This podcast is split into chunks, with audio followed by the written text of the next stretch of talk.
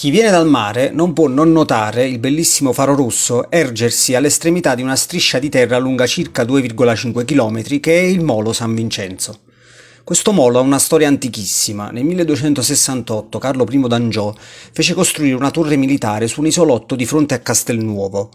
Sull'isolotto sorgeva una piccola cappella di proprietà del monastero di San Vincenzo ed ecco spiegato il nome che tuttora ha questo luogo.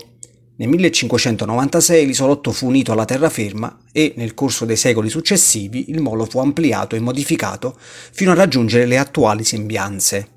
Il molo San Vincenzo fu un luogo storicamente importante in termini militari e inoltre per molti italiani fu l'ultima terra patria calpestata prima di emigrare verso l'America nei primi anni del 1900. Attualmente la Marina Militare occupa buona parte della struttura, pertanto il molo è inaccessibile ai civili. Molte associazioni cittadine, soprattutto l'associazione Friends of Molo San Vincenzo, promuovono da diversi anni visite guidate per far riscoprire questo meraviglioso luogo nella speranza che verrà presto ristrutturato e reso accessibile a tutti.